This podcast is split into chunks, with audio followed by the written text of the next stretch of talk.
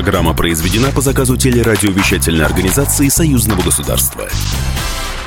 Здравствуйте, в студии Екатерина Шевцова, и вы слушаете программу «Наши люди». Наша программа о самых важных и значимых событиях из жизни союзного государства. Форум вузов союзного государства инженерно-технологического профиля завершился в Минске не так давно.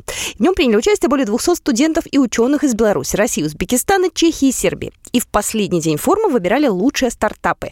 Бионические протезы и насыщение воды кислородом. Кто стал лучшим? Поговорим об этом в сегодняшней программе. Но начнем мы, как всегда, с главных событий этой недели.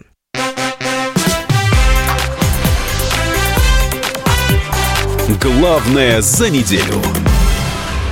Вопросы интеграции обсудят премьер-министр России и Беларуси до конца ноября. Дмитрий Медведев и Сергей Румас обсудят 19 ноября в Москве дорожные карты по направлениям дальнейшей российско-белорусской интеграции. Ранее белорусский премьер-министр Сергей Румас сообщал, что 19 ноября после запланированного заседания Совмина Союзного государства два премьера будут обсуждать вопросы дорожных карт с участием тех министров, чьи ведомства до сих пор не согласовали позиции. Россия уже выполнила все необходимые процедуры для соглашения о взаимном признании виз. Беларусь близка к этому. Об этом сообщили на заседании комиссии парламентского собрания по безопасности, обороне и борьбе с преступностью. Как отметили участники, есть вероятность, что так называемый союзный Шенген примут до конца года. По сути, это первый шаг к формированию единой миграционной политики. Для граждан третьих стран пребывание на территории союзного государства станет удобнее. Можно будет свободно перемещаться по Беларуси и России при наличии визы лишь одного из государств. Еще одним плюсом этого соглашения станет создание системы обмена информацией о пересечении границ. Более подробно об этом рассказал Франц Клинцевич, заместитель председателя комиссии парламентского собрания по безопасности, обороне и борьбе с преступностью. Появилось такое новое слово «двухсторонний шенген», кажется очень конструктивным, которое в дальнейшем нам поможет более тесно и сотрудничать, экономически развиваться и, самое главное, людям перемещаться. И я сегодня вот в этом плане увидел очень большую серьезную перспективу и движение вперед. На сегодняшний день проекты концепции соглашения о взаимном признании виз находятся на согласовании в госорганах Беларуси и России. Известно, что обе страны будут обмениваться информацией о выданных и аннулированных визах для граждан третьих стран. Алгоритмы союзного Шенгена обе страны уже отрабатывали на практике во время чемпионата мира по футболу и на вторых европейских играх.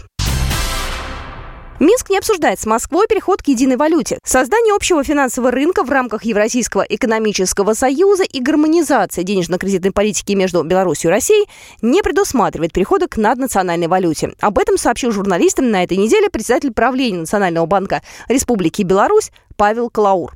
Он отметил, что различные разговоры, которые ни на чем не основаны, будоражат общественность, формируют повышенные инфляционные девальвационные ожидания.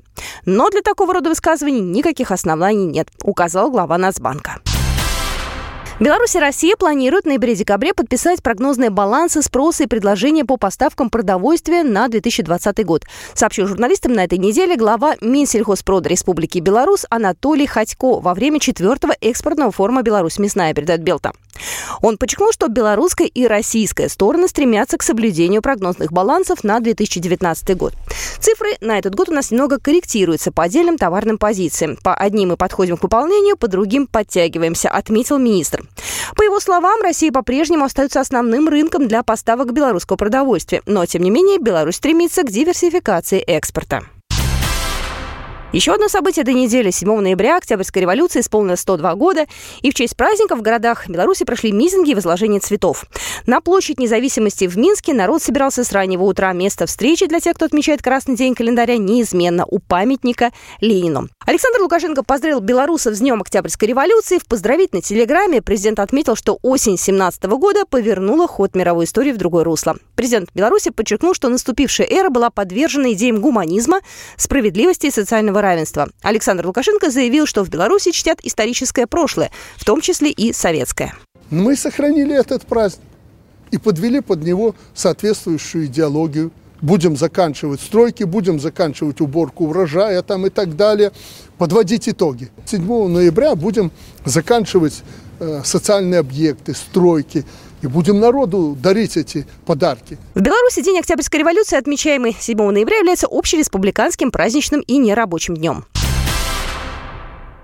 Беларусь и Татарстан в декабре подпишут ряд соглашений о сотрудничестве. Они будут касаться не только торгово-экономической, но и гуманитарной сферы. Об этом сообщил вице-премьер Татарстана на встрече с журналистами союзных СМИ.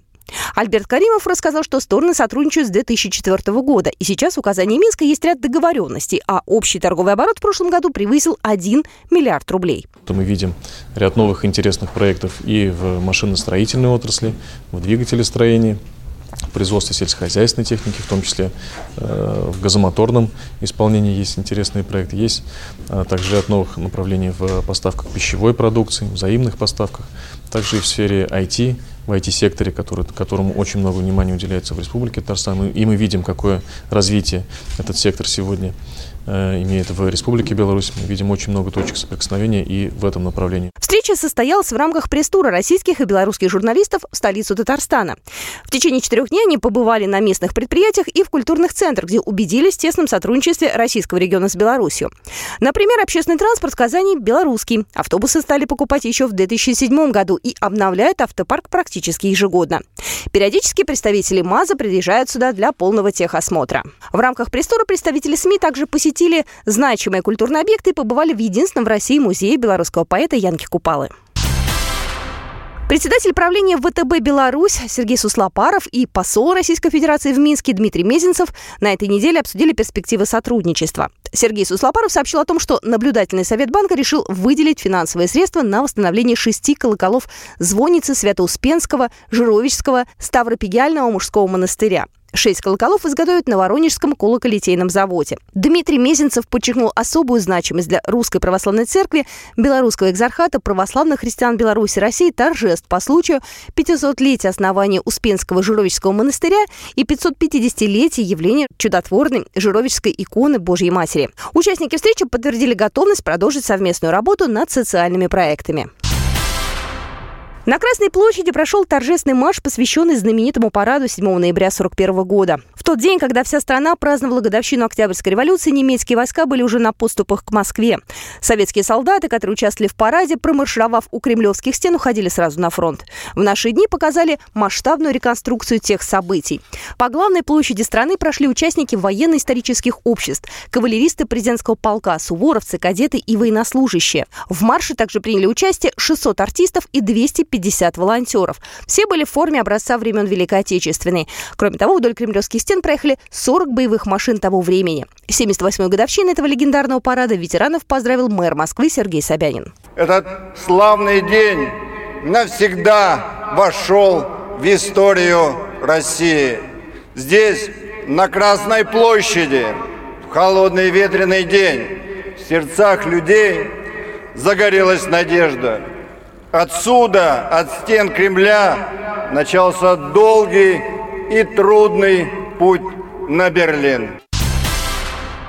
Россияне и белорусы написали большой этнографический диктант. В этом году интерес к акции значительно вырос. Например, если в прошлом году в северной столице было 4 площадки, где желающие могли проверить свои знания, то в этом году их уже стало 139. Почему растет интерес к этому мероприятию, рассказал Владимир Окружко, первый заместитель председателя Комитета по межнациональным отношениям и реализации миграционной политики в Петербурге. Интерес растет.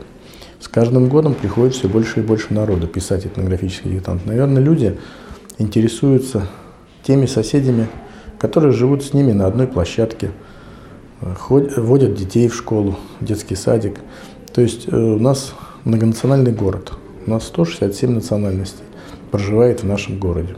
естественно, конечно, э, интерес к этой тематике, к культуре, к традициям и обычаям народов, которые проживают на территории Санкт-Петербурга, неуклонно растет. В задании 30 вопросов, 20 общих и 10 региональных, уникальных для каждого субъекта. На выполнение дается 45 минут, но многие участники справились гораздо раньше. Зачем нужен диктант, рассказал Артем Розаев, участник Большого этнографического диктанта 2019. Это, конечно, образовательная функция. А, люди посмотрят эти вопросы, посмотрят свои ответы, что-то узнают нового о народах. А, с другой стороны, конечно, это тоже сплочает людей. То есть э, может, я никогда бы и не узнал о каких-то тонкостях э, народов России, если бы не написал этот диктант, если бы не получил ответ. В этом году к российской акции приснилась и Беларусь. Писали диктант в Минске в представительстве Россотрудничества. Проверить свои знания о многонациональной России решилось около полусотни человек. Среди участников была Елена Ураева, учительница средней школы номер 143 из города Минска. А мы в этнографическом диктанте именно участвуем впервые.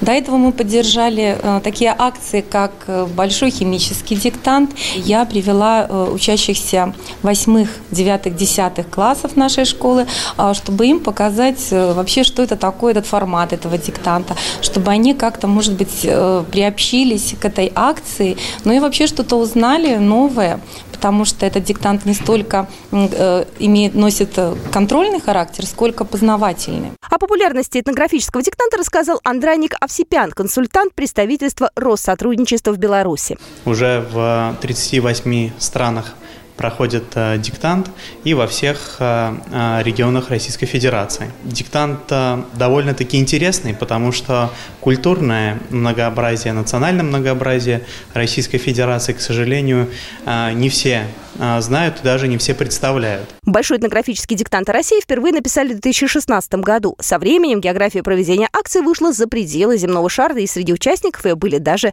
космонавты.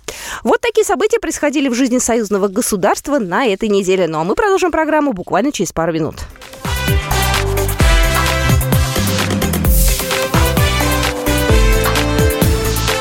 Наши люди.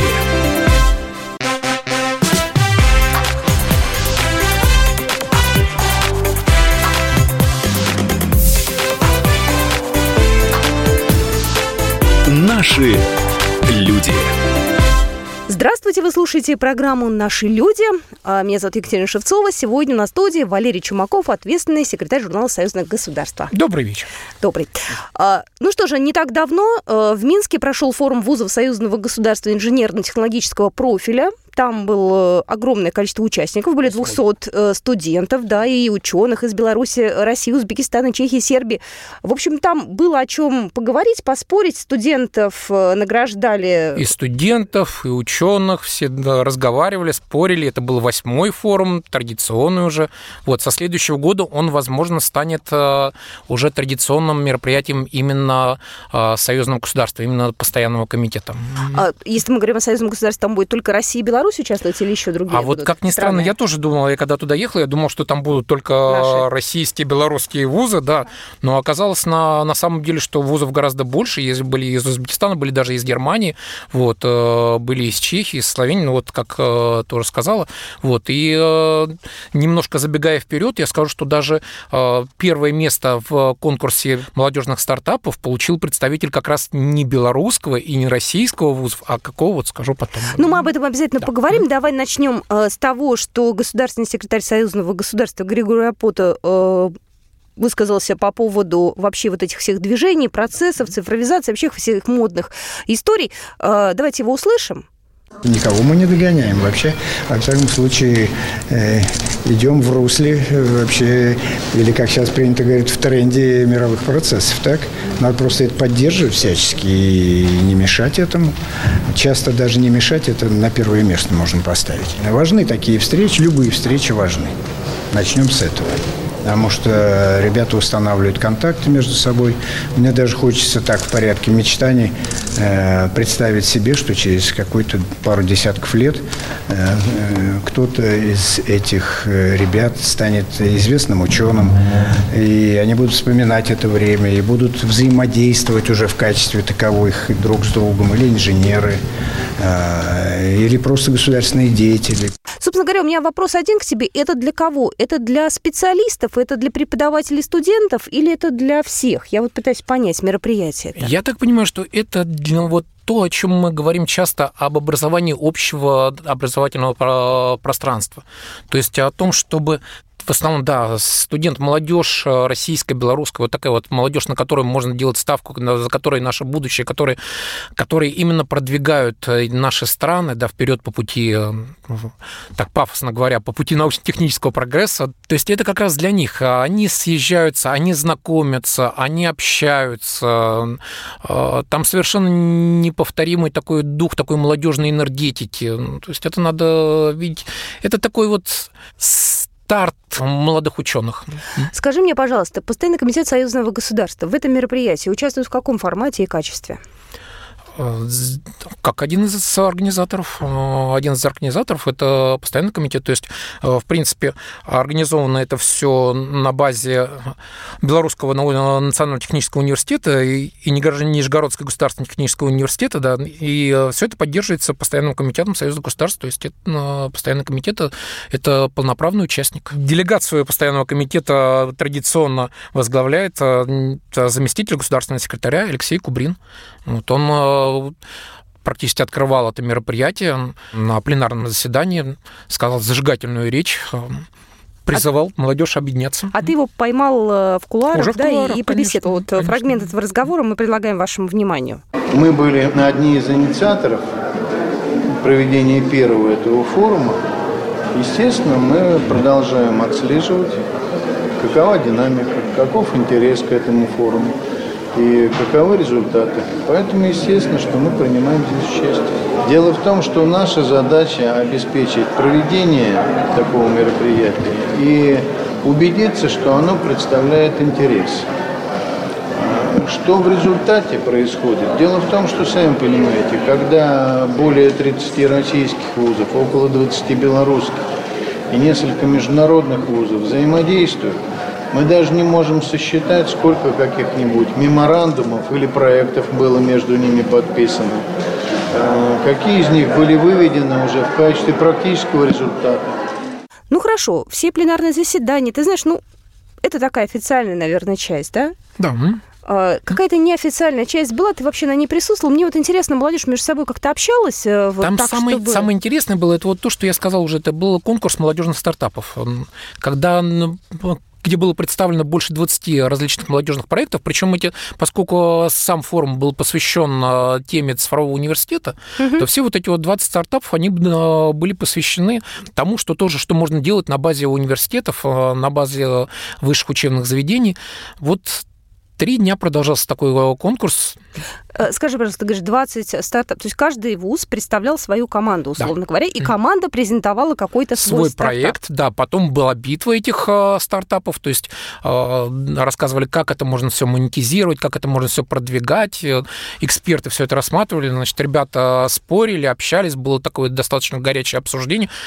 Назови есть... мне хотя бы э, примерно вот хоть один стартап, два стартапа. Фишки какие были? Значит, ну, больше всех, конечно, больше всего всех э, вдохновил стартап, э, который предлагал делать на 3D-принтерах э, бионические протезы. Бионич... Вот как раз тот самый победитель, который да, получил главный приз да, из Ташкентского да, вуза, да? Да, Ташкентский, да, Ташкент, Ташкентский э, университет. То есть не белорусский, не российский.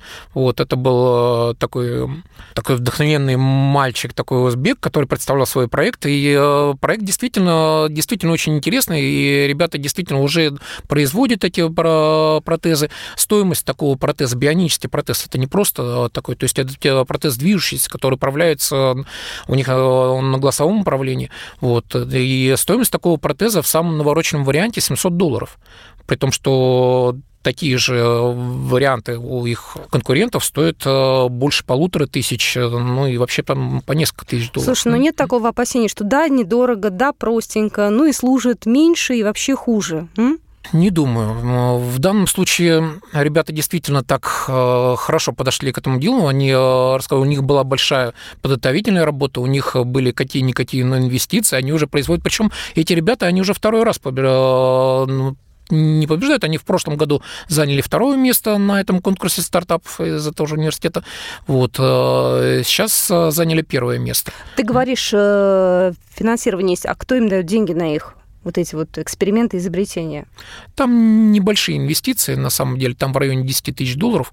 Ну, вот. их тоже откуда-то надо взять. Взяли откуда-то. Я себе просто представляю студентов, которые ходят и говорят, дайте нам, пожалуйста, денег, у нас есть идея, и кто-то соглашается, ведь трудно же убедить, наверное. Так знаешь, этому и посвящен был вот этот конкурс стартапов. Ага. То есть они как раз, да, они, они как раз убеждали. Да, да.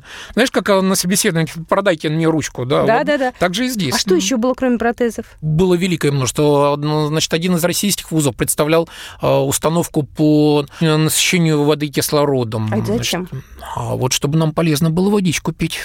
А, чтобы... ну это так, для здорового образа жизни. Да, для здорового понятно. образа жизни. Угу. Значит, интересный тоже стартап, который занял третье место, был достаточно такой парадоксальный. То есть это система навигации, но система навигации, не поверишь почем, по учебным заведениям.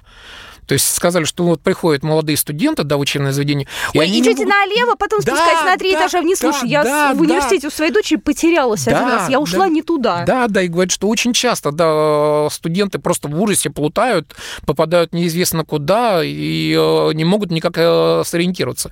И вот такой вот э, стартап по системе локального позиционирования, в которой можно ввести карту любого предприятия, ну, в данном случае вуза, университета, и молодой человек вполне нормально набирает там 364 аудитория. Да, да, пойдите налево, 20 метров, поднимитесь по, по лестнице, сядьте на лифт, и э, через 3 минуты вы будете у цели. Больше 200 гостей было, и, соответственно, эти 200 это далеко не только студенты, это были ректоры, и проректоры, и деканы, огромно больше, чем 80 университетов, институтов, э, учебных заведений. В кулуарах мы, конечно, поговорили со многими из них, э, например, с одним из э, организаторов, это с проректором Нижегородского государственного университета с Евгением Геннадьевичем Ваштиным. Вот он рассказал, как они практически поднимают белорусскую атомную отрасль, потому что они учат белорусских студентов, которые будут вскоре работать на Островецкой атомной электростанции. Наш вуз является одним из соорганизаторов этого форума. И каждый год мы видим, что и БНТУ, и вузы Беларуси очень активно развиваются, ищут новые направления работы. В этом году вы знаете, что программа посвящена цифровой университету. Сейчас обсуждается очень активно вопрос о вхождении Белоруссии в программу изучения Арктики. И здесь российским вузам есть чем поделиться с Белоруссией, но и очень много вещей, которые российские вузы тоже хотели бы взять у белорусских для освоения арктического шельфа. Кадровый голод, он есть есть всегда. Потому что очень э, важно поймать вот этот момент промышленности. И в России, и в Беларуси сейчас очень активно развивается. Востребованы новые профессии, новые компетенции. И самое важное, чтобы вузы, университеты отвечали на эти компетенции. И здесь э, очень для меня такой показательный пример белорусских вузов – это активное взаимодействие с предприятиями, с промышленностью. То есть предприятия приходят в вузы, мы этот опыт активно тоже перенимаем, и уже ребята на выходе, поскольку они знакомы с предприятиями, они уже готовые работники, и срок адаптации выпускников сводится к нулю, и они сразу готовы решать промышленные задачи на предприятиях. Евгений Вашкин был только что у нас в эфире, председатель Нижегородского государственного технического университета. Ну а мы продолжим программу «Наши люди» буквально через две минуты.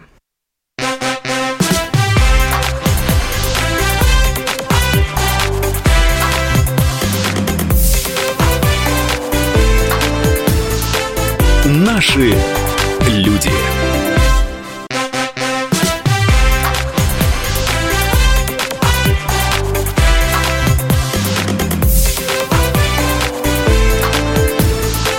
Наши люди. Мы продолжаем программу «Наши люди». Еще раз я хочу напомнить, что сегодня в студии со мной ответственный секретарь журнала «Союзное государство».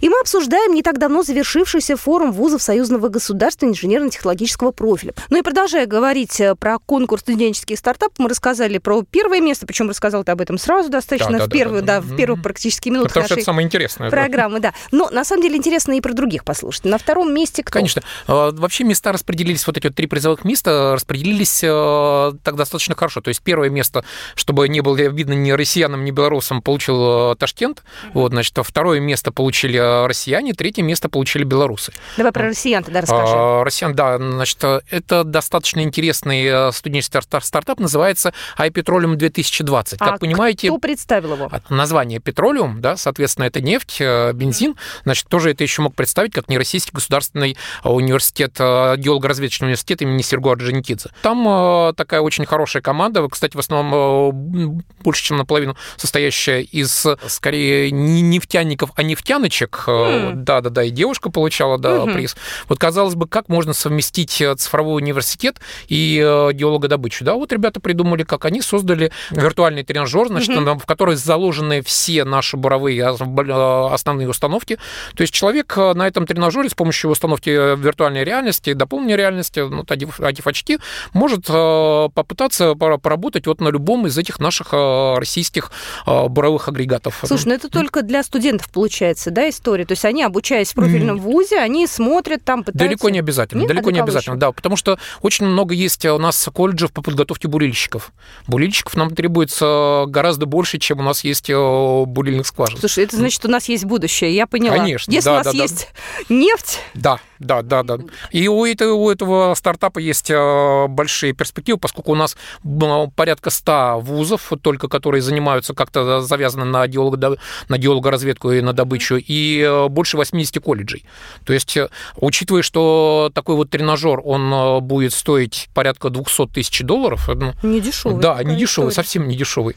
Точно такая капитализация хорошая. Слушай, а вот у меня тогда сразу мысль возникла, будет ли вот это все представлено бизнесу, потому что кто-то должен в это инвестировать. Ну, то есть не может, наверное, вуз э, заним... или может, я не знаю, разработкой заниматься. Может. Опять же, если мы говорим о профильных вузах, я это точно знаю, да. там за ними стоят, как правило, крупные нефтяные Безусловно. компании, которые Конечно. себе присматривают и кадров посреди студентов Конечно. и так далее. То есть они Конечно. могут инвестировать. Конечно. Есть ли возможность познакомить бизнес и, соответственно, вот этих э, студентов, ребята из стартапа. Ну, в принципе, это одна из задач вот этого вот как раз конкурса. То есть лауреаты, они получают, в общем такую капитализацию достаточно хорошую своего имени. То есть э, для людей, которым они потом пойдут с этими своими проектами, будет понятно, что этот э, их проект уже посмотрели эксперты. Угу. Эксперты убедились в том, что этот проект на самом деле работоспособен, потому что ребята же представляют не только проект, они делают сразу бизнес-план, они сразу рассчитывают, сколько будет стоить. Кстати, между почему этого стартапа, кстати, при стоимости, высокой стоимости тренажеров очень невысокая инвестиционная стоимость.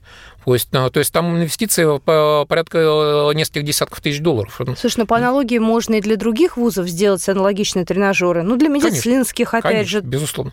Кстати, насчет еще других стартапов. Мне очень понравился, кстати, такой достаточно веселый стартап в Беларуси, где ребята предложили устанавливать в общежитиях монетизированные микроволновки и стиральные машины. В смысле монетизированные? А вот, вот так За вот. деньги? Есть, да, да, да, да. То есть вот 30 секунд разогрева в микроволновой печи стоит 50 белорусских копеек. То есть на русские рубли 15 рублей. Так, Поставил следующий. 15 рублей, закинул, разогрел, все нормально. То есть там должно быть какое-то место, которое принимает купюры? Да, да, да монетник, то есть приделывается, да, к микроволновке монетник, ну, все нормально за копеечку. Я бы вот тоже, я бы за 15 рублей, я бы не стал бы заморачиваться, покупать э, себе в номер э, микроволновку, да, если у меня есть на кухне э, тоже микроволновочка, до которой я кинул монетку маленькую, да, это гораздо дешевле, чем чашка кофе. Слушай, ну, мне кажется, это немножко такой назад в прошлый шаг. Ну, ну при всем уважении к ребятам, правда, потому что, ну, сейчас уже есть, не знаю, оплата карты уж, если хотим. Можно это первое. И карты оплатить. Да, а во-вторых, ну, слушай, в общежитиях покупается одна, не знаю, микроволновка на этаж.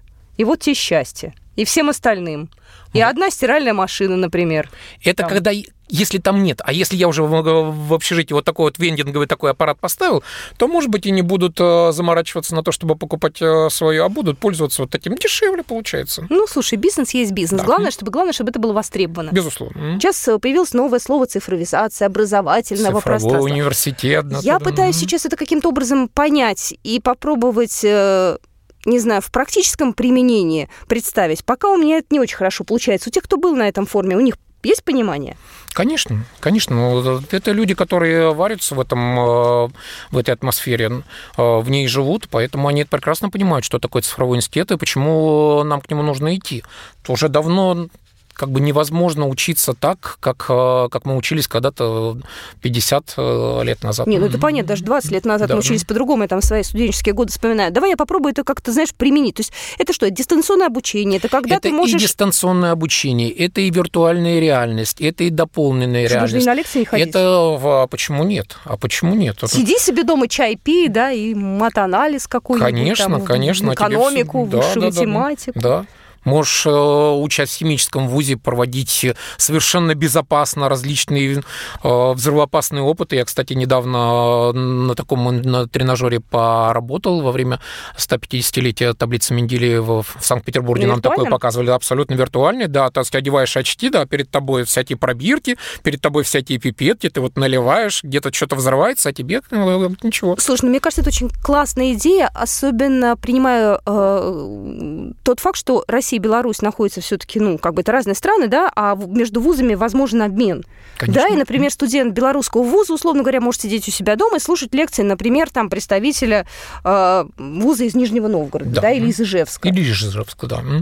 И надо сказать, что очень серьезно к этому э, форуму относятся Академии наук, да, и российской, и белорусской. Надо достаточно сказать, что тоже э, на открытии присутствовал, в общем-то, на всем этом форуме присутствовал э, заместитель председателя Белорусской Академии, Национальной Академии наук Беларуси, вот, академик Чижик, которого знают все, кто ну, как-нибудь связан с союзными программами. Это один из пунктов, которые записаны в договоре о союзном пространстве, это создание общего интеллектуально-технологического пространства.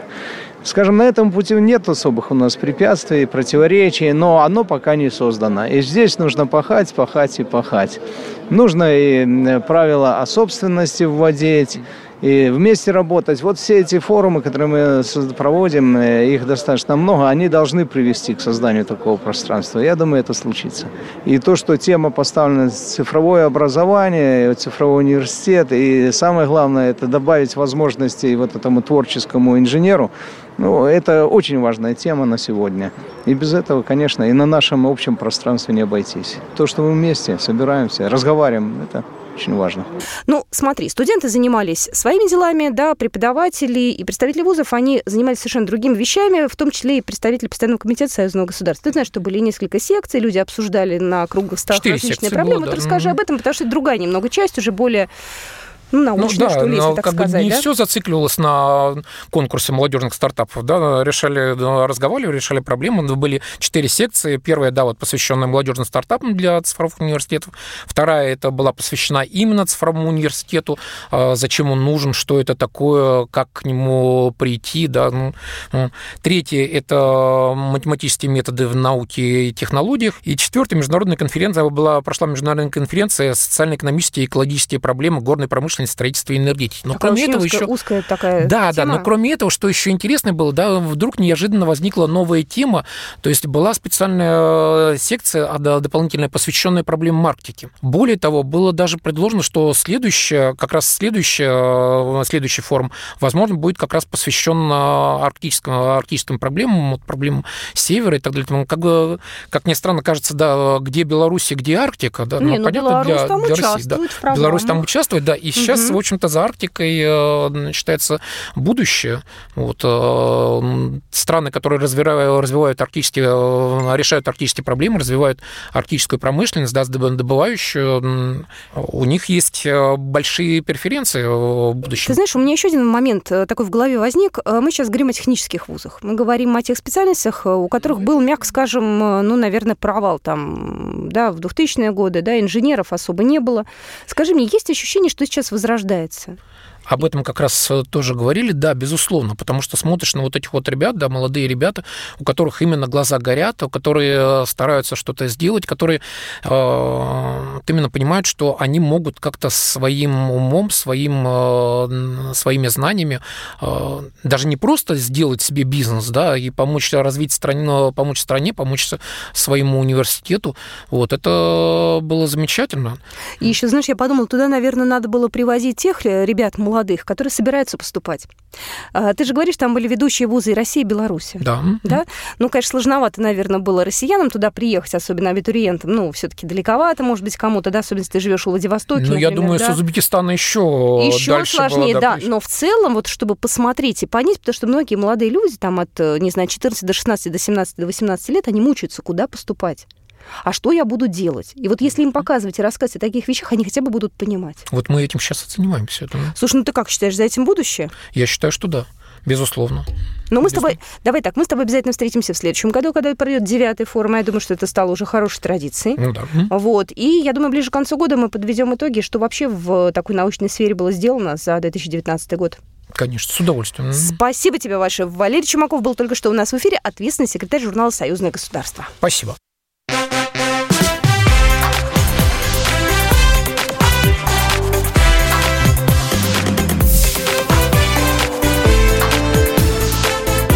Наши люди. Программа произведена по заказу телерадиовещательной организации Союзного государства.